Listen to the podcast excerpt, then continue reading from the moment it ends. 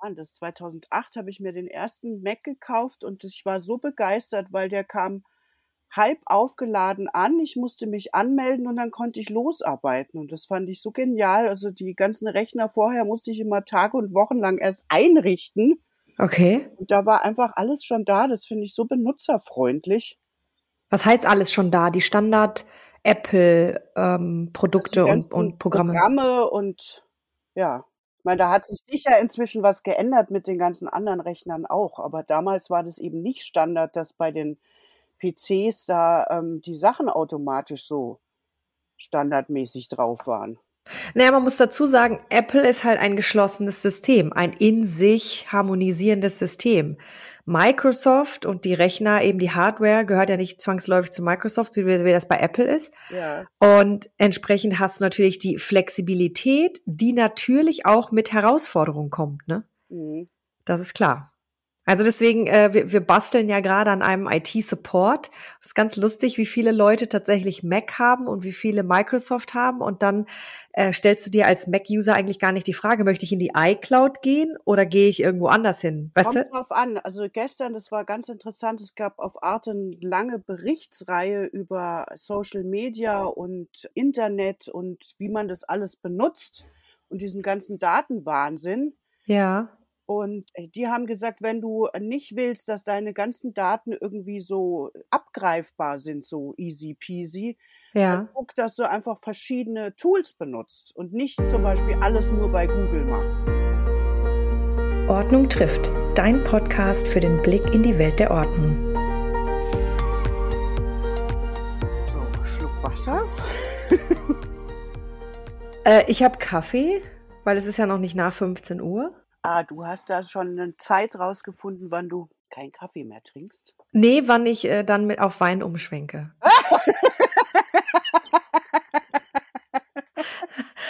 Aber mich wurde mal darauf hingewiesen, nicht zu früh anzufangen, nicht, dass Leute das äh, Gefühl haben, ich würde dann so Richtung Alkoholismus abdriften. Aber das ist nicht so, möchte ich dazu sagen. Ich nutze immer den Podcast als Ausrede, in Anführungszeichen, dass ich ein Weinchen trinke. Genau.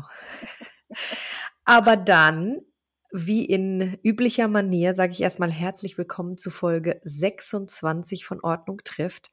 Heute habe ich die Luva zu Gast. Ein wunderbar exotischer Name. Und natürlich äh, wird das Ganze wieder moderiert von mir. Und heute rede ich zum zweiten Mal, aber aus einer anderen Perspektive über innere Ordnung mit der lieben Luva. Hallo, Verena. Und um die Auswirkungen von innerer Ordnung oder Unordnung auf das Äußere und und und. Und ich glaube, ich weiß gar nicht, wo ich anfangen soll, Luva. Am besten, am besten du stellst dich jetzt erstmal vor. Und dann können wir mal die ganzen Themen, die wir ja auch, wir haben uns ja schon persönlich getroffen in München, die wir da schon auch angesprochen haben, einfach mal durchlaufen. Ja, hallo, ich bin Luva Rüggeberg von Luva Rüggeberg Coaching, Ordnung im Innen und Außen. Ja, und ich biete Ordnungscoaching, Wohnwellness und Raumgestaltung an und eben die innere Ordnung mit Theta Healing und verschiedenen anderen Techniken wie NLP und meinem ganzen Wissen über buddhistische Meditation und Philosophie. Oh wow. Okay, darüber haben wir noch gar nicht gesprochen. Was auch einfließt, ist mein Wissen über äh, Naturheilkunde und Kräuterheilkunde. Also so ein bisschen der ganzheitliche Ansatz, ne? Der ganzheitliche moderne Hexe-Ansatz. und du hast zwar keine roten Haare, aber du hast manchmal pinke Haare oder mhm. lilane Haare und ne, also Jetzt vielleicht noch kurz, du hast ja auch mit einer ja Podcast-Kollegin nenne ich sie jetzt mal, der Renate, die vor, ich weiß gar nicht, das war die erste Folge aus Staffel 3, gesprochen hat zu ihrer Ordnungsreise und du hast ihr geholfen zur ja, zur inneren Ruhe wiederzufinden, ne? Weil ja. vielleicht nochmal zusammengefasst, sie hat ja die Herausforderung gehabt, dass sie umgezogen ist und quasi diese ganzen Verspätungen und diesen, diese ganze unstrukturierte Art, wie das abgelaufen ist, nicht ertragen konnte. Also für sie war das ganz, ganz schwierig, weil sie sehr beplant ist, sehr organisiert ist, sehr äh, minimalistisch ist und da hast du ihr geholfen, ne? Ja, also sie war tatsächlich vor allem davon überfordert, sie kannte das nicht, dass wenn sie was plant, wo sie sehr gut ist im Planen und Organisieren, dass es dann nicht funktioniert. Und es war tatsächlich dieses Phänomen, dass sie in so eine Kettenreaktion gekommen ist. Also dann hat das eine nicht geplant, dann hat sie, ist sie quasi in Widerstand gegangen, hat da Stress drauf gekriegt und dann kam ein Ding nach dem anderen, was nicht funktioniert hat. Und sie ist immer mehr in diesen State von Überforderung gegangen. Ja. Und dann hat sie gesagt, jetzt reicht's mir und ich habe da eine Freundin, die kann das und ich weiß, wie die organisieren kann und aufräumen kann und dann buche ich die jetzt einfach mal. Und wir hatten sehr viel Spaß und ja, haben ihre Wohnung ganz wunderbar gestaltet. Und das ist ja auch ein, ich nenne es jetzt mal exotischer Kunde. Deswegen habe ich sie auch interviewt. Was sind so die, die typischen Kunden, die zu dir kommen und ja, deine Hilfe suchen? Tatsächlich habe ich vor allem Frauen als Kundinnen, die grundsätzlich schon eine Struktur haben, die schon ordentlich sind, die aber aus irgendwelchen Gründen jetzt eine Form von Überforderung haben. Also aus äußeren Bedingungen heraus. Oder eben Kundinnen, die an einem Punkt sind, dass sie im Innen, dass da was hochkommt, was jetzt mal angeguckt werden will und was geklärt werden will. Also ich hatte zum Beispiel eine Kundin, da sind die Eltern gestorben und sie hatte ein riesiges Haus, was dann sortiert und aufgelöst werden musste. Ja, ja. Dann einfach zu viel war. Und wohin mit den ganzen Sachen? Und macht man einen Flohmarkt? Was muss man machen, um Sachen dann verkaufen zu können? Wen muss man anrufen und solche Sachen? Also schon praktisch. Genau wie also tatsächlich die meisten Kolleginnen, die auch äh, KollegInnen, die da draußen hands-on arbeiten, genauso, das machst du schon auch. Ja. Okay. Und dann merkst du aber wahrscheinlich, und das habe ich jetzt auch viele gefragt in den letzten Folgen, dann merkst du wahrscheinlich, dass in dieser ganzen Action auch was innen passiert, ne? Ja, also wir sind ja dann, während wir räumen und sortieren und machen und tun, auch im Gespräch. Und dann merke ich schon äh, ziemlich schnell, wie läuft der Hase, wo hängt's? Wo kommen die in, in Widerstand? Wo versuchen die auszuweichen? Wo versuchen die Sachen vor sich herzuschieben?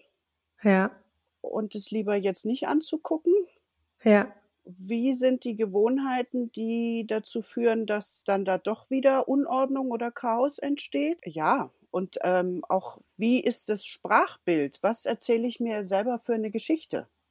Mhm.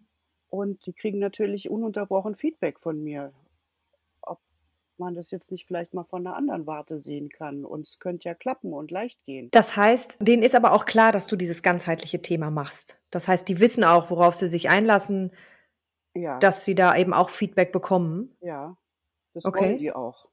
Okay. Das wollen die und da sind die auch glücklich drüber. Und mhm. also was mein Coaching sicher auch ausmacht, dass ich da mit sehr viel Humor rangehe und eine gelungene Mischung hinbekomme aus liebevoller Provokation Hast du schön und, ausgedrückt. Und, und, ja, wir könnten ja auch einfach drüber lachen. Man muss ja jetzt nicht hm. fluchen und schreien und da das als Drama betrachten, sondern einfach als das, was es ist. Und dass das auch, dass es ganz leicht geht, das wieder also ich zeige denen das ja, wie schnell da ein, Zimmer, das gerade noch aussieht, als hätte die Bombe eingeschlagen gefühlt.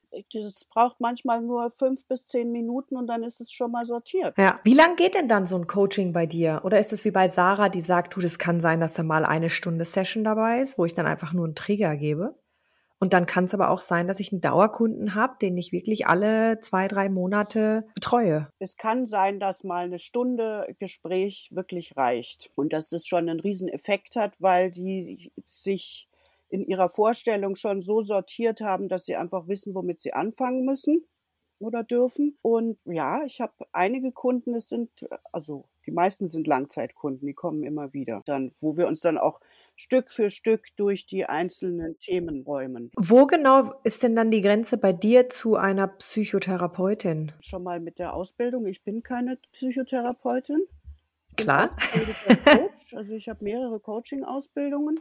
Aha. Und da ist ganz klar, also erste Regel, keine Diagnose durch die Hose. also will heißen, ich rede nicht ungesehen und ins Blaue herein irgendwelche Diagnosen. Ich muss einerseits eine ganze Menge Fragen stellen, um an den Kern zu kommen. Und wenn es um Räume geht, dann muss ich das schon auch mal entweder gut, sehr gut beschrieben kriegen oder eben anschauen. mhm. hinfühlen. Das andere ist also keine Diagnose durch die Hose und das andere ist wirklich dieses, ich muss beauftragt sein. Also man coacht nicht ungefragt an Leute hin. Ja. Keiner will ungefragt geholfen werden. Ich finde es auch, ähm, wenn Menschen das tun, das ist eine übergriffige Frechheit. Mhm. Weiß, Menschen, die frisch eine Coaching-Ausbildung haben, die sind dann manchmal so im Be Begeisterungstaumel, dass sie alle sofort los ancoachen wollen. Geht nicht. Ich habe mit Daniela ja auch schon drüber gesprochen, über das Thema Henne-Ei. Mhm. Und ähm, eigentlich kann das eine Wechselwirkung sein. Aber mit den Kunden, mit denen du arbeitest, würdest du sagen, dass die innere Unausgeglichenheit und die innere, wie soll ich das sagen, äh, Imbalance oder etwas, was wirklich passiert ist, was noch nicht aufgearbeitet wurde, dass sich das dann im externen äußert? Oder hast du auch Kunden, die äh, über extern getriggert werden, dass sie innerlich unausgeglichen sind? Beides. Hast du beides? Ich hätte echt vermutet, dass innere Unausgeglichenheit oder wie gesagt Themen, die nicht aufgearbeitet wurden, häufiger sind. Das wäre meine Vermutung gewesen persönlich. Also ich sag's mal so, es gibt Menschen, die haben so eine Art von, sagen wir mal, Überkompensation. Die haben eine, ein, ein, so ein perfektionistisches Bild von, wie hat Ordnung zu sein, dass sie gar nicht mehr wahrnehmen, äh, wie ordentlich es eigentlich um sie rum ist. Ja. Und äh, also quasi immer wieder äh, inneren Druck aufbauen und dann versuchen, mit noch mehr Ordnung das zu kompensieren was dann in so eine Schleife reinführt, die total anstrengend ist.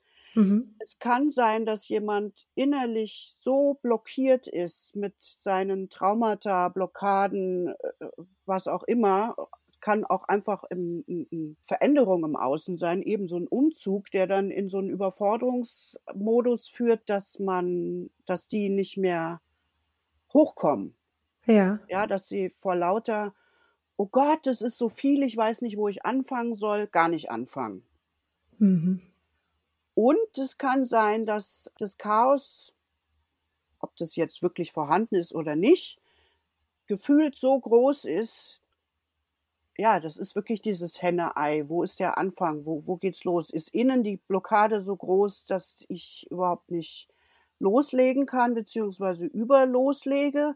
Oder ist es außen so, dass es mich lähmt? Mhm.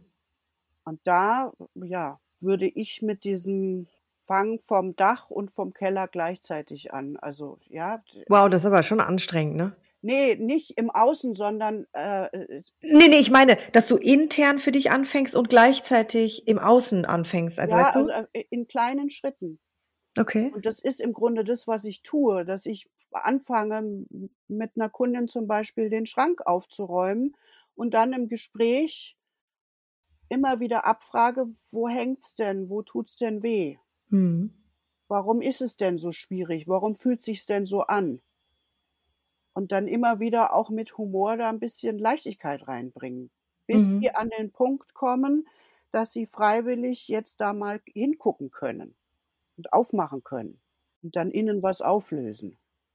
Was bedeutet denn eigentlich innere Ordnung genau für dich und deine Kunden? Dass der innere Raum wieder so groß wird, dass man aus dieser Gedankenschleife raussteigen kann, dass da so ein Gefühl von Erleichterung groß wird. Mhm. Also so, so, so eine Blockade oder so ein Trauma, das kann ja so viel Raum innen einnehmen, dass die inneren Stimmen so laut sind, dass gar kein Platz mehr ist für zum Beispiel zu sehen, wie schön das Leben ist, wie schön die mhm. Wohnung ist, dass da gar kein Platz mehr ist für Dankbarkeit, dass man ein Dach über dem Kopf hat, dass man äh, eine schöne Wohnung hat, dass da ein Potenzial in der Wohnung ist, dass es eigentlich nur ein paar Kleinigkeiten sind, ein paar Stellschrauben, die gedreht werden wollen, damit sich das wieder stimmig anfühlt. Ja. Und wenn äh, eben im Inneren wieder mehr Platz ist und da nicht so ein Geschrei ist, entsteht wieder Raum für Möglichkeiten und entsteht wieder Raum für eine andere Sicht aufs Leben und auf die Dinge, wie sie sind. Ja. Auch eine, eine, eine pragmatische Wahrnehmung von es ist, wie es ist, ohne das gleich bewerten zu müssen. Es müsste besser sein, ich müsste entspannter sein, Ich bin Mhm. aber nun mal wütend. Mhm. Auch innere Ordnung heißt auch, die, die Gefühle, die da sind, einfach erstmal so zu nehmen, wie sie sind. Ja. Sie anzunehmen, dass sie da sind auch, ne? Ja. Und nicht dagegen anzukämpfen, ja. Weil ankämpfen bringt nichts. Das ist dieses Ja. Prinzip, ich bin wütend, ich sollte entspannt sein, also knalle ich jetzt einen Deckel auf meine Gefühle. Davon Ja. geht die Wut nicht weg. Die brodelt dann fröhlich vor sich hin, bis dann irgendwann der Deckel abspringt, wie beim, wie beim ähm, Schnellkochtopf, wenn dann der Dampf da so rausschießt. Wahnsinnig viel Druck. Und dieser Druck ist ja Energie, die man hernehmen könnte, um jetzt mal das Zimmer aufzuräumen Mhm. oder rauszugehen und Spaß zu haben. Hat nicht jeder in seinem Leben mal so ein inneres Chaos? Ganz bestimmt. Wir sind alle traumatisiert. Es steckt uns in den Knochen. Du hattest mal was von sieben Generationen gesagt. Das fand ich ganz interessant. Das habe ich jetzt auch schon mehreren Leuten erzählt und mit denen besprochen und, und alle sagen irgendwie, ja, das macht total Sinn. Ja, also es ist ja über die Epigenetik inzwischen ähm, rausgefunden worden, dass die Erlebnisse tatsächlich in unserer Genetik gespeichert werden. Und ähm, also es ist ganz klar, dass uns zum Beispiel die, die Kriegstraumata unserer Eltern, Großeltern, teilweise Urgroßeltern in den Knochen steckt. Und natürlich sind, also es ist leicht, Gefühle zu transformieren, die wir sehen, die offensichtlich sind. Da habe ich äh, eine schlechte Angewohnheit, da reagiere ich immer nach Schema F. Das möchte ich mal ändern, dass ich da geschickter, gelassener, was auch immer reagiere. Das Unterbewusstsein ist sehr trickreich. Das, diese, diese traumatischen Sachen, die sind so tief eingegraben, dass wir die nicht auf dem Schirm haben.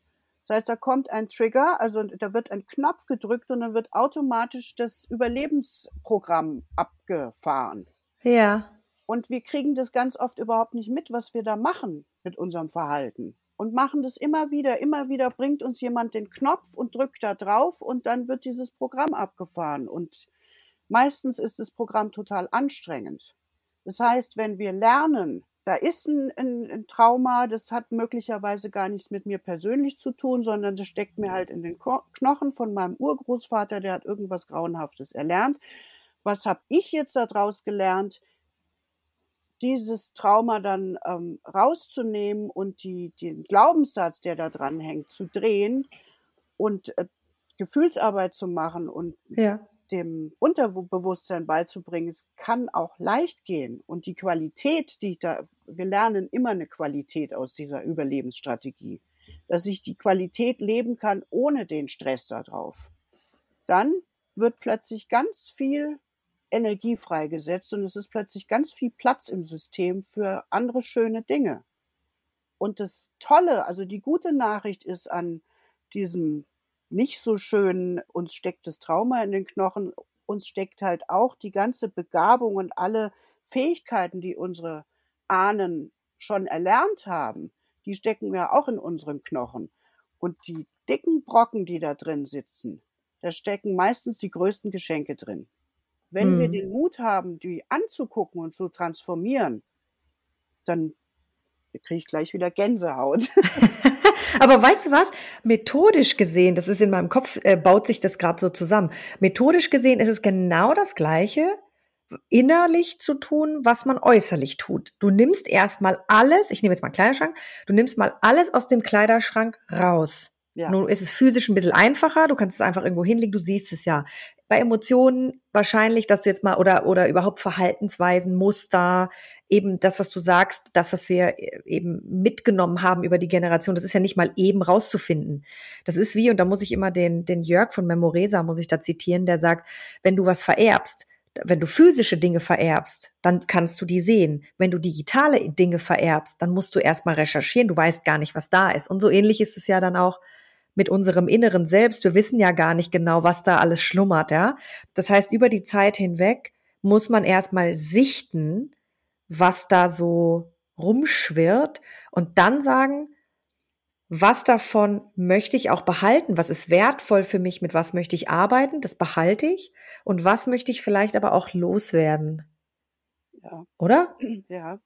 Und dann hast du wieder genau diesen Raum, den du ja auch physisch dann im Kleiderschrank hast, wenn du irgendwie deine ganzen T-Shirts mal gehen lässt, dann hast du einfach wieder freien Platz. Ja. Also im Grunde ist doch die Methodik, die Herangehensweise eine ähnliche. Ganz ähnlich. Also es geht mhm. wirklich darum, innerlich Platz zu schaffen, da auszumisten. Ja, und auch, wenn wir jetzt das Beispiel Kleiderschrank nehmen. Im Kleiderschrank sind Sachen, die wollen vielleicht mal repariert werden, die mhm. wollen mhm. äh, umgeschneidert werden, die wollen vielleicht gefärbt werden. Ja, also dass die, die Teile, die jetzt da so ein bisschen eine Macke haben, angepasst werden, dass sie wieder schön werden, also aufwerten. Mhm ja, wenn das Nervensystem sich beruhigt, und das ist das, was diese traumatischen Sachen machen, die halten das Nervensystem in einem gewissen Stresslevel. Und wenn wir in einem Stresslevel sind, dann wird einfach die Wahrnehmung enger. Ja, wir haben nicht so viel Platz, um, um wahrzunehmen, was wirklich ist, weil wir in diesem Überlebensmodus ja. sind. Das hat, ich habe das Buch äh, Freude durch Stress von Vera von Birkenbiel gelesen, auch super spannend, die ja auch sagt, ähm, je stärker du in eine Situation rückst, die für dich lebensbedrohlich ist, desto stärker ähm, fokussierst du dich auf überlebenswichtige Strategien. Ja, Atmen. Du kommst in so einen Tunnelblick. Genau. Und dann hast du gar nicht mehr diesen Weitblick. Den kannst du dann ja auch gar nicht mehr haben, weil es geht ja erstmal ums Überleben, ne? Ja, und dann gibt's eben diese fünf unterschiedlichen Typen, wie man auf Angst und Stress reagiert. Das ist eben mhm. dieses, vier sind's, glaube ich. Also Kampf, Flucht, Einfrieren oder Unterwerfung. Mhm. Und klar, wenn ich die ganze Zeit mit Flüchten oder äh, in, in einem gelähmten Zustand bin, wie soll ich denn da jetzt eine große Lebensvision entwickeln oder Lebensfreude haben, wenn ich wie das Kaninchen vor der Schlange in der Ecke sitze. Ja, ja. Aber wann kommt man denn dann zu dir? Ich meine, am Ende äh, hast du den Kleiderschrank, der fällt dir ins Gesicht. Und dann, äh, das ist ja relativ offensichtlich. Ich meine, du suchst ständig Sachen und es geht dir auf den Zwirn und du hast einfach eine Unmenge an Dingen, denen du jetzt mal an den Kragen willst. Also im Kleiderschrank vergleichsweise einfach. Wie ist es denn aber dann beim Inneren? Wann kommt denn dann eine Kundin, ein Kunde auf dich zu und sagt, es geht einfach nicht mehr? Also einer meiner Trainer hat immer wieder gesagt, die Menschen verändern sich aus zwei Gründen, große Ziele oder große Schmerzen. Die meisten wählen den Schmerz. Und ähm, die Kunden kommen zu mir, wenn sie die, an dem Punkt sind, ich habe die Faxen dick, ich kann nicht mehr, ich muss jetzt was tun. Im Grunde auch wie beim, also es ist genau das Gleiche. Dieses, das geht mir auf den Zwirn. Ja. Ich habe jetzt alles Mögliche versucht. Ich komme so nicht weiter. Und ich will aber so auch nicht weiter. Hm. Ist es dann aber schon, dass es irgendwie ein, keine Ahnung, ein Riesenfamilienstreit dann da war, wo sie sagen, okay, jetzt irgendwie, jetzt reicht's auch mal, oder der Partner trennt sich sogar, oder eben man, man, man zieht um und merkt, hey, äh, oh Gott, irgendwie komme ich überhaupt nicht mehr klar. Können die auch dann ganz konkret formulieren, was das Thema ist? Oder geht das dann erst über vielleicht auch erst äußere Ordnung und dann kommst du auf das innere Thema zu sprechen? Also, das kann beides sein. Es kann sein, dass jemand ganz konkret sagt, ich brauche jetzt mal hier, ich weiß, ich habe innen drin irgendein Thema und ich kann es selber nicht greifen. Ich bin sozusagen betriebsblind. Ich brauche jetzt hier mal jemand von außen, der da drauf guckt und mich unterstützt. Mhm kann sein, dass durch das äußere Aufräumen dann einfach genug Platz ist im Außen, dass da ähm, die Sachen von innen mal hochkommen können. Ja. Also es ist tatsächlich ja auch so ein Trick. Ich mache außen Chaos, damit ich innen nicht so gucken muss. Weil ich mich ja immer schön mit den äußeren Sachen beschäftige. Ach so, kann. so eine Selbstmanipulation, ja? Ja, also ich würde es jetzt nicht mal Manipulation nennen, so eine Ablenkung oder so, auch eine Entschuldigung. Ja. Eine Ausrede. Ich habe ja im Außen genug Drama. Da wäre ich gar nicht drauf gekommen, dann muss ich mich nicht mit meinem Inneren beschäftigen. Spannend. Ja, aber klar, macht Sinn, man lenkt sich ja auch ab. Das ist wie auf dem Schreibtisch Zeug zu haben, in dem du ständig rumkruschen musst. Ja. Irgendwie, damit du dich nicht auf das eigentliche, ne, woran du arbeiten möchtest. Ja, oder du hast im, im Computer, du willst eigentlich gerade was äh, machen, deine Buchhaltung, und dann plomben die E-Mails auf und dann kommt da eine SMS und ständig ist irgendwas bing, bing, bing, bing. ja, Total. und auch dieses, statt sich um sich zu kümmern, um die eigenen Themen zu kümmern, dann immer bei anderen Leuten rumdoktern. Aha. Also so dieses, den Splitter im, im Auge des Gegenübers zu sehen und nicht zu merken, dass man ein Brett vorm Kopf hat. Es kommt ja nicht von irgendwo zu sagen, kehr erstmal vor deiner eigenen Haustür, ne? Ja. Warum sagst du eigentlich, dass ähm, vornehmlich Frauen zu dir kommen? Was passiert eigentlich mit, weil das jetzt, äh, du bist nicht die Erste, die das gesagt hat und vornehmlich sind ja Ordnungsexperten auch Expertinnen. Ja. Liegt es daran, dass Männer sich nicht so Hilfe suchen eher oder dass du eine Frau bist und dann kommen eher Frauen oder woran würdest du das festmachen? Und wenn, was glaubst du, wo, wo Männer vielleicht dann hingehen sollten, ist jetzt? Also tatsächlich hatte ich 90 Prozent Frauen als Kundinnen. Wann das liegt, wo sollten Männer hingehen? Also grundsätzlich denke ich ja, man sollte sich den Coach oder die Hilfe suchen, die zu einem passt. Mhm. Man auf einem ähnlich, dass man ein ähnliches Wertesystem hat. Warum Männer sich da nicht helfen lassen oder ob sie sich nicht helfen lassen, kann ich schwer beurteilen. Ich bin ja kein Mann. Naja gut, du kennst ja vielleicht jetzt, aber weil du gesagt hast 90 Prozent, das heißt, du hattest ja jetzt auch schon Männer im Coaching. Ja. Vielleicht ist es ja, ich weiß nicht, ob man da wieder mal einen Stereotypen äh, draus machen kann, aber grundsätzlich sind sie vielleicht auch anders gestrickt oder man sagt ja gesellschaftlich, äh, Männer öffnen sich nicht so schnell wie Frauen das tun oder gucken schneller mal hin. Weiß ich nicht, kann ich nicht beurteilen, möchte ich auch gar kein Fazit äh, draus ziehen, aber hast du vielleicht eine Idee? Ich hoffe ja sehr, wir haben auch männliche Zuhörer. Ja, auch. Die Auswertung konnte ich noch nicht machen. Könnten uns ja auch mal Bescheid geben, wie die das sehen. Fände ich super, ja. Also das wäre doch mal schön, da ein Feedback zu bekommen von den, von den Männern. Also ich würde jetzt mal nicht grundsätzlich sagen, dass Männer sich nicht unterstützen lassen und sich ähm, ähm, auch keine Unterstützung suchen. Ich denke, da ist sicher noch so ein, so ein, so ein Erbe drin. Ein Mann kann sich gefälligst selber helfen und also diese Glaubenssätze, die da im System sind, wie Männer sich zu verhalten haben.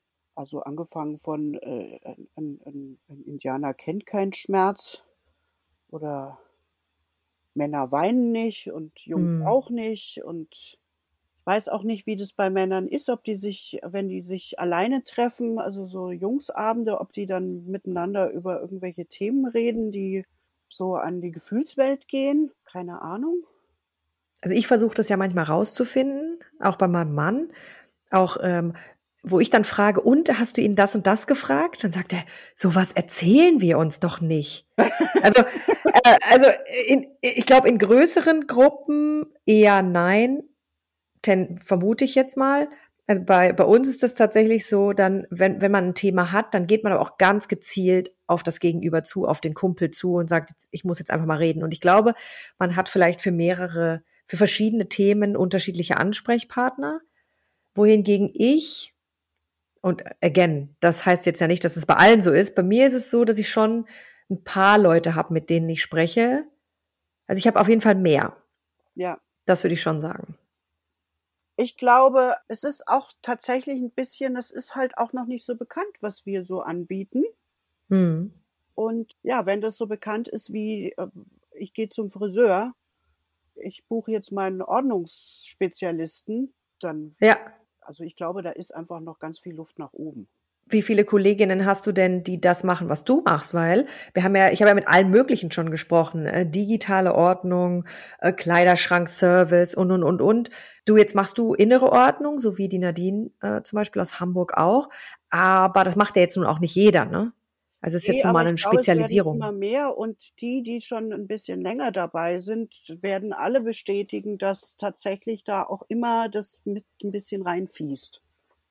Muss jetzt mhm. nicht, also, also ich meine, ich bin ja ausgebildeter Coach, aber äh, allein dieses, diese Herangehensweise, wo drückt der Schuh am meisten, geht ja schon in die Richtung. Ja. Hast du so, so ganz typische Glaubenssätze, die dir immer wieder entgegenkommen? Ja, einer ist ja zum Beispiel, ich muss das alleine können. Das mhm. bisschen Haushalt. da habe ich heute noch drüber nachgedacht. Das bisschen Haushalt macht sich doch allein. Jesus. Da darf man gar nicht mehr drüber nachdenken über sowas. Ja, also ich meine, wenn eine Frau komplett zu Hause ist oder auch ein Mann komplett zu Hause ist, dann kann die, kann der oder die da ähm, Vollzeit den Haushalt machen und auch das ist mühsam. Also, weil da sind ja einige Sachen dabei, die sind nicht so freudvoll. Und das ist ja mein eines großes Thema, Folge der Freude und Sachen, die mir keinen Spaß machen, die darf ich, wenn es irgendwie möglich ist, delegieren. Mhm. Nun ist es meistens so, wenn man in einer Firma ist, hat man Kollegen, wo man hindelegieren kann, aber ja. zu Hause hat man tendenziell sich selbst ja, nur und die Kinder. Auch Aufgaben abgeben. Und äh, wenn man sich das jetzt nicht leisten kann, da äh, wöchentlich oder 14-tägig eine Putzfrau zu engagieren, dann kann man sich ja vielleicht das zusammensparen, dass man wenigstens für die Aufgabe, die man nicht ausstehen kann, was weiß ich, es könnte ja Fensterputzen sein, dass man sich einmal im Jahr gönnt, dass da jemand kommt und die Fenster putzt. Und wenn ja. es ist, dass man dafür einen Kuchen backt. Ja, ja, das ist ein guter Punkt. Ja, und ich liebe es zum Beispiel in gebügelter Bettwäsche zu schlafen. Und jetzt habe ich mir endlich erlaubt, die Bettwäsche zum Mangeln abzugeben. Ich auch. Und Aber ich muss dir dazu sagen, dass also wir haben so eine Bettwäsche, die war, die war, die ist schön, die haben wir besticken lassen. Das ist so eine richtige, die kaufst du once in a, in a lifetime Bettwäsche. Und dann habe ich festgestellt, ich brauche zwei Stunden, wenn ich die bügel. Ja, ja aber hallo? das ist für mich das absolute Grausthema. Der Bügeln als äh, Meditation benutzt, der liebt Bügeln. Ja, das stimmt. Würde dir das bügeln? Ja, das stimmt, absolut. Aber äh, also mir macht Bügeln jetzt nicht so viel aus. Das ich kann schon ganz gut wegbügeln, aber die Bettwäsche, das ist ja, das ist lang, langwieriges, aufwendiges äh, Gebügel und wenn ich die zum Mangeln bringe, dann die machen das irgendwie noch besser. Da hält die die die Glätte noch ein bisschen länger. Ja, ja, das stimmt. Das ist mein persönlicher Luxus. Und, Same, ja, das sage ich auch. Ja, ja. Ähm, was ist noch ein typischer Glaubenssatz? Müsste das alleine schaffen? Alle anderen können das, nur ich nicht. Mhm. Oh, dieses nach außen hin sind alle immer so perfekt. Und es ist so wahnsinnig toll bei denen. Und dann, ich habe letztens eine Nachbarin getroffen, die gesagt hat, ich habe eine Freundin, die hat vier Kinder, Drillinge und dann noch eins hintenher und die haben gerade geheiratet und die sieht so super aus und wenn du zu denen nach Hause kommst, ist alles immer so schön und ich denke mir, ich sitze nur da mittlerweile und schüttel den Kopf und denke mir, hm, du hast einfach den Haken noch nicht gefunden. Jeder hat irgendwas, was nicht sauber läuft. Ja, außerdem, wenn Besuch kommt, das ist ja, also, weißt du, wenn man da unangekündigt ankommt, dann sieht's vielleicht ganz anders aus. Ja. Ich habe neulich einen wahnsinnig komischen Witz gelesen. Da ähm, schreibt die Mutter ihrem Sohn, du, wir kommen in zwei Stunden zu Kaffee und Kuchen. Und er in Panik räumt die Wohnung auf. Vier Stunden später kommt eine SMS. Also wir sind am Badesee. Ich hoffe, deine Wohnung ist jetzt endlich aufgeräumt. ja, Tatsächlich. Also gut, weiß ich nicht, ob man das als Mama dann noch machen muss, aber scheinbar. Ja, das ist einfach dieser Trick, äh, das hat meine Cousine neulich auch zu mir gesagt, das ist super, wenn sich kurzfristig Besuch ankündigt, dann räumt sie ganz schnell ein bisschen auf und dann sieht's wieder tutti aus. Ja. Und ja, also ich meine, worum geht's denn? Wir wollen doch leben und nicht eine Ausstellung machen.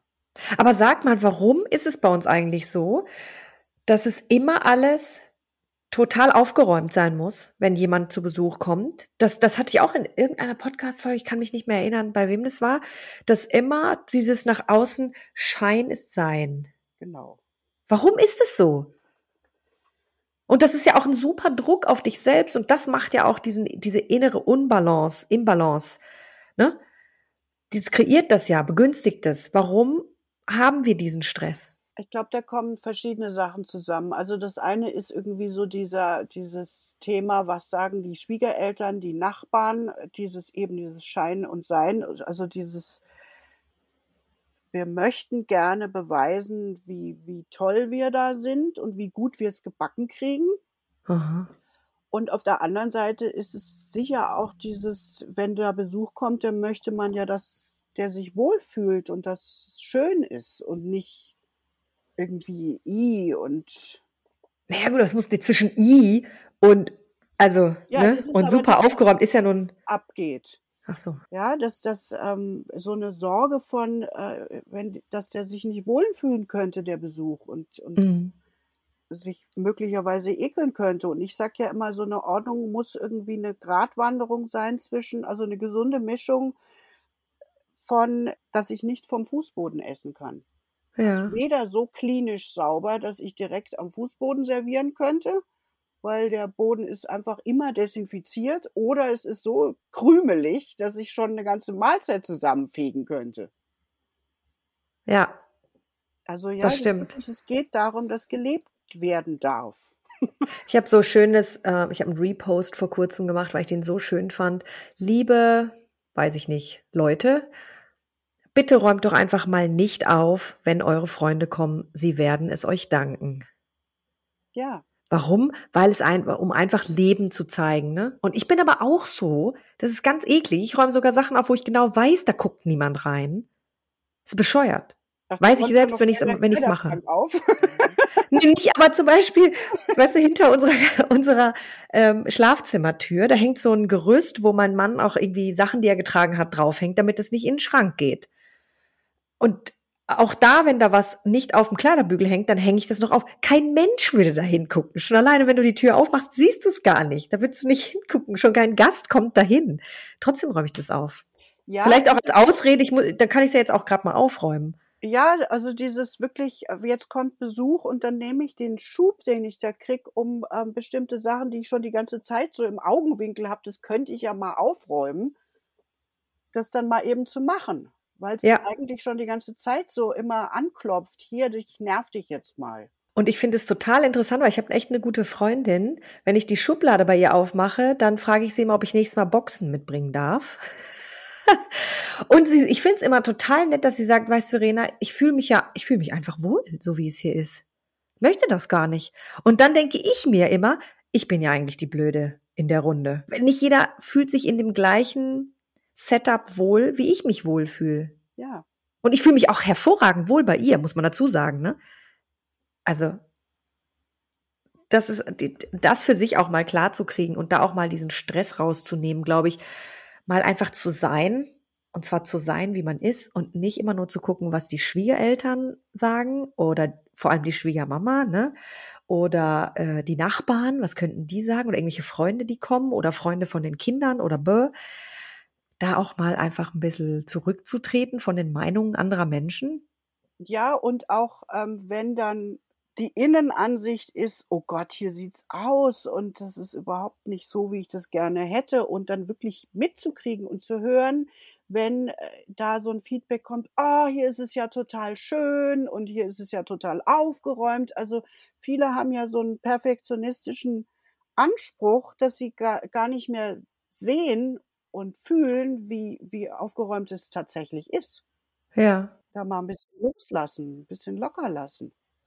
Du hast ja deinen eigenen, du hast dir dein eigenes Bild geschaffen, deine eigene Perfektion. Und dann ist es am Ende dann vielleicht auch egal, was die anderen da haben, weil es sind ja die anderen. Du misst dich ja an deinem eigenen gesetzten Maßstab. Ja, und der Maßstab muss jetzt nicht immer äh, auf dem allerhöchsten Level sein. Und das, die andere Idee, die ich mal ähm, erwähnen möchte, die Wohnung ist schon auch so ein bisschen, oder dein Lebensraum ist im Grunde wie ein Vision Board. Okay. Heißt? Heißt, also wenn da immer überall so Chaosecken sind, die einem eigentlich die ganze Zeit auf die Nerven gehen, das macht ja was mit dem ganzen System. Das heißt, da baut sich eine entsprechende Energie auf. Das, ja, also wenn ich äh, immer zu jeden Morgen aufs Neue in so einen Kettenreaktionsstressmodus komme, weil ich dann erstmal schon wieder meinen Schlüssel suchen muss. Das hatte ich in der letzten Podcast-Folge auch mit Laura. Ja. Der Schlüssel scheint ein Thema zu sein, ja, okay. Ja, bei vielen, die dann Ja. schon in so eine Hysterie reinkommen. Scheiße, wo ist denn jetzt wieder mein Schlüssel? Und dann kommt schon so ein, baut sich so ein Stress auf und so ein Druck auf und dann ist man zu spät dran und dann, äh, anstatt dann einfach mal ein Schlüsselbrett zu installieren und da hängt der Schlüssel. Ja. Also dieses, das Pro für eine, eine gute Organisation ist, es nimmt einfach äußeren Stress und äh, es muss nicht perfekt sein. Guck doch erstmal dahin, wo sind die größten Stressfallen. Ja.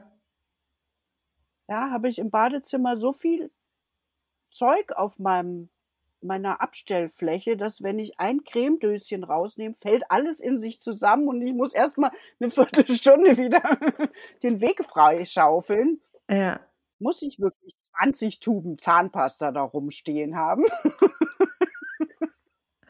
Das stimmt, das gehört auch immer. Das ist auch da, das mit, mit, mit Shampoo ist auch so ein Ding. Wenn ich mal bei anderen Leuten gucke, ich habe ein Shampoo für Haare und dann haben wir eins für den Körper, den, das wir aber alle benutzen. Und mein Sohn hat sein eigenes, das, was nicht so in den Augen weh tut, äh, und einen Conditioner habe ich. Das sind dann vier, maximal fünf auf zwei Bäder verteilt.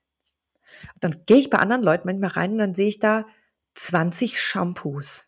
Das stresst mich schon alleine, wenn ich da die Entscheidung treffen müsste. Ich will da doch gar keine Entscheidung treffen müssen. Ja, und also das ist alles okay. Die können ja 20 Shampoos haben, wenn das ein Punkt ist, der sie glücklich macht. Ja, okay, darauf, darauf kommst du ja immer wieder zurück. Ja. Ja, also wenn ich irgendwie ein, ein, ein Ding mit Shampoo habe und jedes Mal einen anderen Duft haben will oder einen anderen Effekt haben will, go Dann ist das super, das stimmt, du hast recht, ja. Was nicht super ist, wenn ähm, ich gar nicht merke, dass ich einerseits so, so nachhaltig bin und die Sachen zu Ende benutzen möchte, eben zum Beispiel die Zahnpasta, und dann mache ich aber schon die nächste Zahnpasta auf, weil die eine Zahnpasta ist schon fast leer und dann sind da plötzlich 20 fast leere Zahnpastatuben. Hm. Und da darf ich dann einfach mal eine Entscheidung treffen. Bin ich wirklich so nachhaltig, dann bitte die Zahnpastatube bis zum Ende auch wirklich leer machen und erst dann die neue aufmachen. Oder ich bin halt doch nicht so nachhaltig, wie ich gerne wäre und tendiere da in, bei Zahnpasta in so eine Messi-Richtung. Also eigentlich wäre ich gerne so ein perfekter, nachhaltiger zu Ende Verbraucher, bin's aber nicht. Dann schmeiß die Tube bitte weg oder willst du eine Ausstellung damit machen? Ja. Eine Entscheidung treffen. aber entscheide dich. Ja. Jetzt muss ich mal eine These in den Raum stellen. Bin gespannt, was du sagst.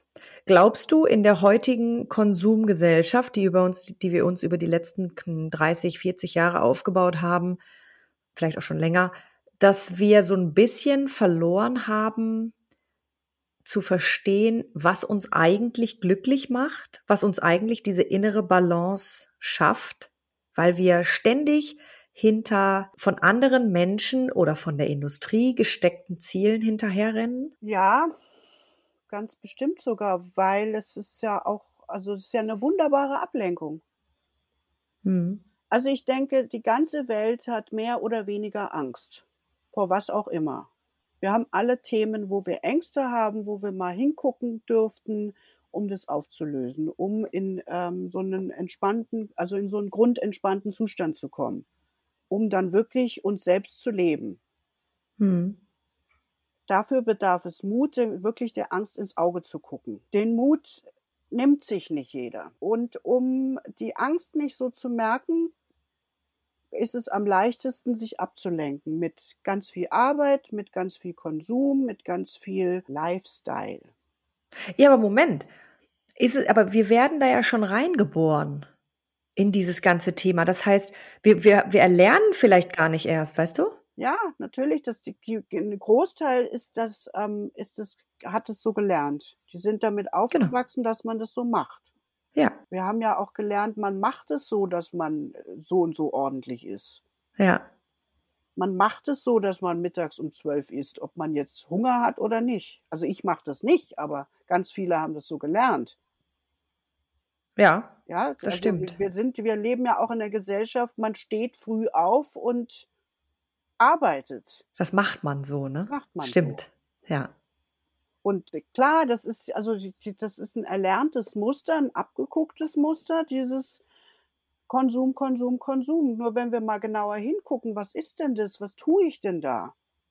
Ich konsumiere Netflix, ich konsumiere YouTube, ich konsumiere Porno, ich konsumiere äh, Klamotten kaufen, ich konsumiere äh, viel zu viel Essen, kaufen die Hälfte davon äh, essen, obwohl es zu viel ist, den Rest wegschmeißen. Also das ist eine riesen Konsummaschine. Und was macht der Konsum? Das ist mal so dieses kurze Glück, also dieses Hobby. Was, das ist ja kein Hobby. Ein Hobby ist Briefmarken sammeln oder angeln gehen oder Salsa tanzen ist ein Hobby. Ja. Ganz viele äh, Menschen, die als Hobby haben, shoppen gehen. Ich weiß. Und es ist doch ein Wahnsinn. Ich meine, eigentlich geht's doch bei Klamotten darum, dass man was zum Anziehen hat. Und nicht, dass man äh, äh, Outfit of the Mhm. Day. Da werden Ja. dann manchmal Sachen für einmal angezogen und dann kommt es in die Tonne und liegt dann irgendwann in der Atacama-Wüste. also ja, da geht es wirklich darum, sich kurz das Glück, ich kaufe mir jetzt was, es macht mich drei Sekunden glücklich. Ganz oft, wenn die Leute aus dem Laden rausgehen, ist dieses kurze Glück schon wieder vorbei. Deswegen muss Ja, ja. in noch einen Laden rennen. Es, es geht einfach um dieses, um diesen kurzen Kick des Kaufens und dann gehst du raus und dann müsstest du eigentlich, das müsstest du dann konstant machen. Das heißt, dein Hobby ist eigentlich, kurze Kicks zu erzeugen. Ja. Aber vielleicht sollte man das nicht auf Kosten der Umwelt machen. Das tut man nämlich in dem Fall. Nee, sondern eher, ne, um, um dich selbst, ja, und um, dich selbst einfach happy zu machen. Ja. Ja, das ist alles Ablenkung davon, worum es eigentlich geht. Und ich kann das gut verstehen, dass man jetzt nicht sich den Mut nimmt und da hinguckt. Weil das kann schon auch schon ein bisschen Arbeit und kann auch erstmal kurz wehtun und unangenehm und peinlich sein. Nur ich bin inzwischen so begeistert davon, dieses, dann tut's mal kurz weh, aber dafür ist dann danach die Freude umso größer. Ja. Und dies- dieses Verstehen, dass das letztendlich ist, das alles Kokolores. Wenn du jetzt deine Arbeit, deine Erkenntnisse, die du über die Jahre gesammelt hast, zusammenfassen müsstest, für potenzielle Kunden, für Menschen, die sich dann entscheiden, zu jemandem zu gehen oder auch sagen, ich möchte das selber machen oder überhaupt, überhaupt jetzt erstmal dieses Bewusstsein erlangen für sich selbst. Da ist vielleicht was, an dem ich arbeiten sollte. Was würdest du, wie würdest du dein, deine, deinen Kern zusammenfassen? Schaff dir deinen Raum und werde, wer du bist. Weniger Druck, mehr Raum. Hm. Folge der Freude. Und wirklich so dieses Gucken, wer bin ich denn wirklich? Wer wäre ich, wenn ich äh, diese ganzen Schubladen, in die ich mich reinbegeben habe, in die ich auch, äh, wenn ich diese Schuhe, die mir nicht passen, mal ausziehe, wer bin ich denn dann wirklich? Und das zu leben. Darum geht's. Also, weißt du, wir kommen ja auf die Welt und sind schon in ganz vielen Schubladen drin. Frau, Mann, Schwarz-Weiß, die Religion, die Staatsangehörigkeit, dann vielleicht noch ein Bundesland oder ein, ein, ein, ja, also die Sprache. Diese ganzen verschiedenen Blasen, Gruppenzugehörigkeiten, denen wir da angeblich angehören. Und dann sind wir ein Leben lang, werden wir darauf trainiert und sind damit beschäftigt, da reinzupassen Hm. in diese Bilder. Wie hat eine Frau angeblich zu sein? Oder ein Mann. Oder ein Mann? Mhm. Oder ein Deutscher? Oder ein, ja, ein Arbeitnehmer? Ein Religionszugehöriger? Ja. Und wir haben so viele Herausforderungen, die da anstehen. Und ich glaube, es ist so wichtig, dass wir mal aufwachen und begreifen, wir leben eigentlich im Paradies. Es ist alles da.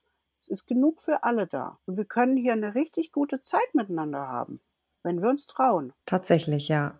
Das finde ich, hast du sehr schön zusammengefasst. Gibt es irgendwas, was wir noch nicht angesprochen haben? Ja, wir haben noch nicht über diesen Lifestyle-Wahnsinn geredet. Oh, okay, den müssen wir natürlich noch. Das stimmt. Lass mal Also raus. Ordnung ist nicht ein Lifestyle. Ordnung ist ein Werkzeug, um das Leben zu erleichtern und nicht noch kompliziert, ko- komplizierter zu machen.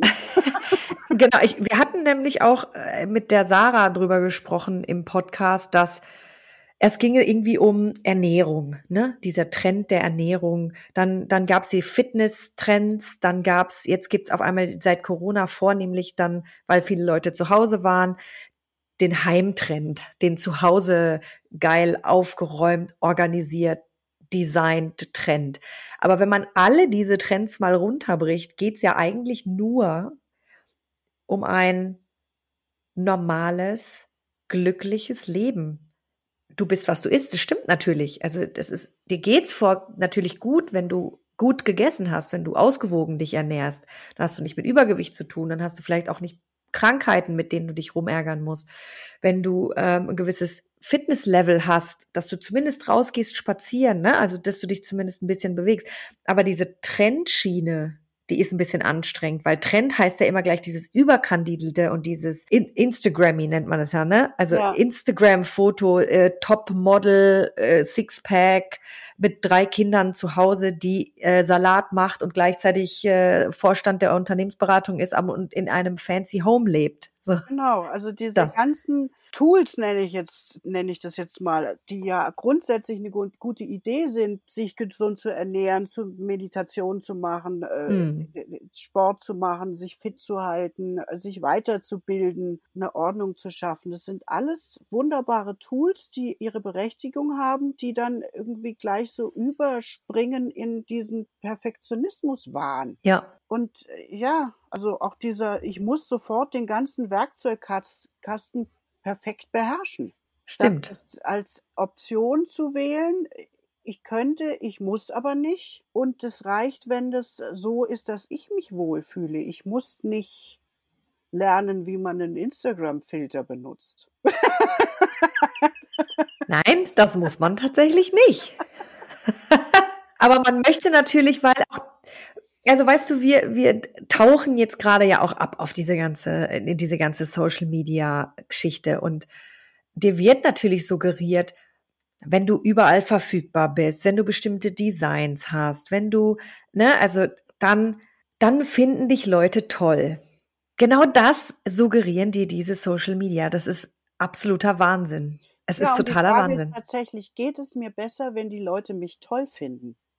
Naja, am Ende, wenn du natürlich ein Business baust, und sind wir mal ehrlich, Ordnungsexperten sind ja auch ein Business und manche entscheiden sich dafür, sie möchten gerne Influencer-Business machen, manche entscheiden sich, sie möchten zumindest ihre Zielgruppe, die nun ja auch auf äh, Social Media unterwegs ist, die ja auch erreichen darüber. Es ist ja einfach auch ein Kanal. Er kann ja auch positiv genutzt werden, aber diese, diese Algorithmen, die da drin liegen, die sind schon, die sind schon krass, muss man wirklich sagen. Also die, die ihr komplettes Leben offenlegen, die ihre Familie verkaufen. Also ganz ehrlich jetzt, ja. das wird belohnt. Ja, und das ist schon fast ein bisschen krank auch, ne? Besser, wenn die mich toll finden. Und wenn du sagst, ja, aber sie verdienen Geld damit.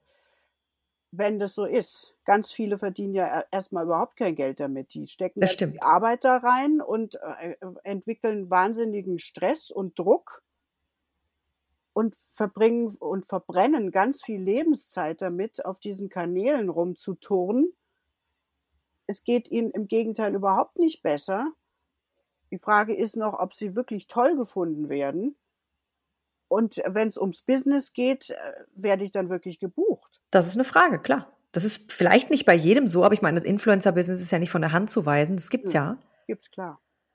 Genau. Und wie kommen die halt dahin? Das ist absolut spannend zu, zu beobachten und da die Mitte zu finden für sich auch, ne? Zu sagen, ich möchte da irgendwie schon Teil davon sein, weil da ist meine Zielgruppe auch da, aber sich nicht in den Sog reinziehen zu lassen und also, seine Happiness zu finden. Ja, und ich glaube, es ist ganz, deswegen ist es so wichtig, sich selbst gut kennenzulernen und rauszufinden, wer bin ich denn und was ist mir wichtig, was macht mich froh.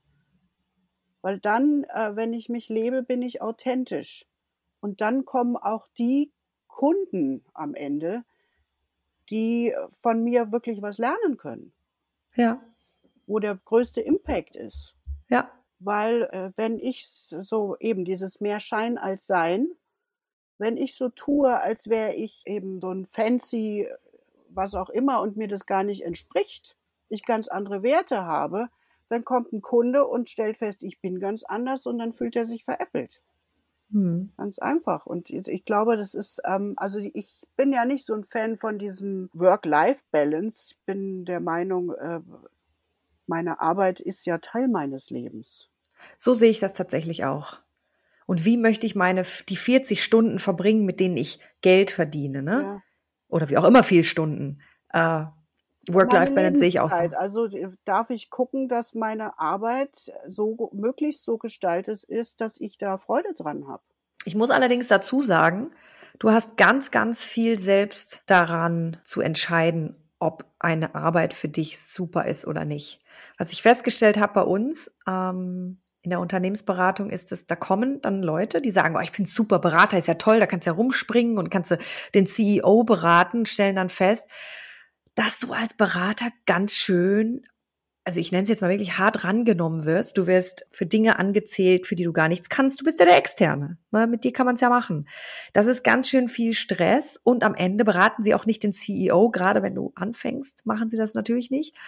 Und entsprechend denken sie dann, nee, das ist doch nichts für mich. Aber, und das habe ich festgestellt, du hast ganz schön viel Spielraum, Themen, Perspektiven, Menschen in deinem Umfeld zu verändern, sodass dir deine dein Ar deine Arbeit tatsächlich wirklich Spaß macht. Ja, und äh, ich glaube, auch für den Unternehmensberater oder die Putzfrau oder den Bäcker gilt das Gleiche. Wenn ich gar keinen Bock habe auf Brötchen backen, dann sollte ich das einfach nicht tun.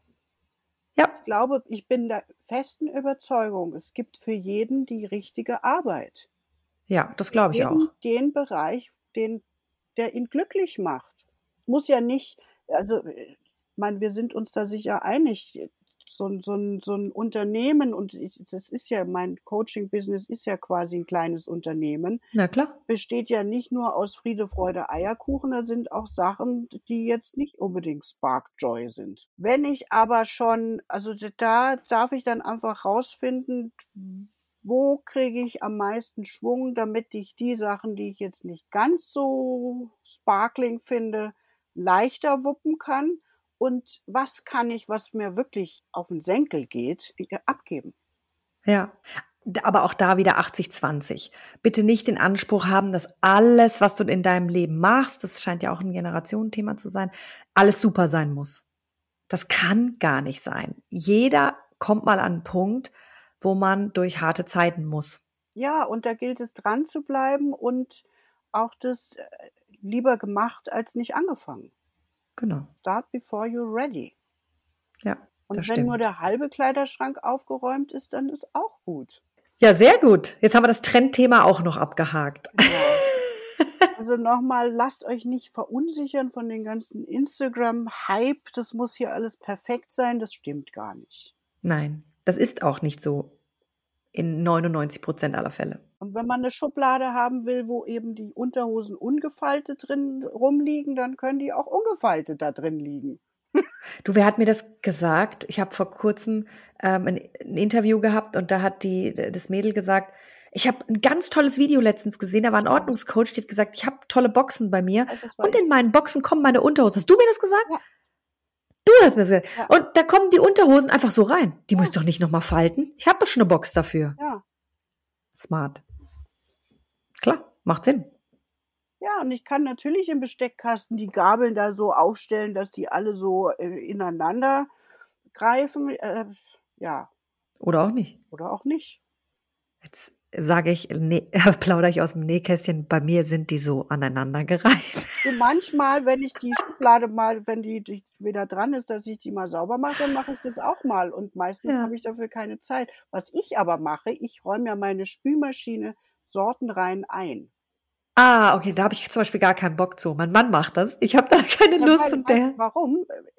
Ich ist einfacher zum Ausräumen. Tendenziell immer mal nur einen Löffel oder jetzt drei Gabeln. Ja, die kann ich ja alle in das eine Gabelfach stecken, weil wenn ich die ausräume, dann muss ich nur hingrapschen und kann die da in einem, dann muss ich nicht die einzeln auseinanderzupfen. Ja, siehst du, da bin ich zu faul für zum Beispiel. Du reißt die Sätze lieber schön auf. genau, perfekt.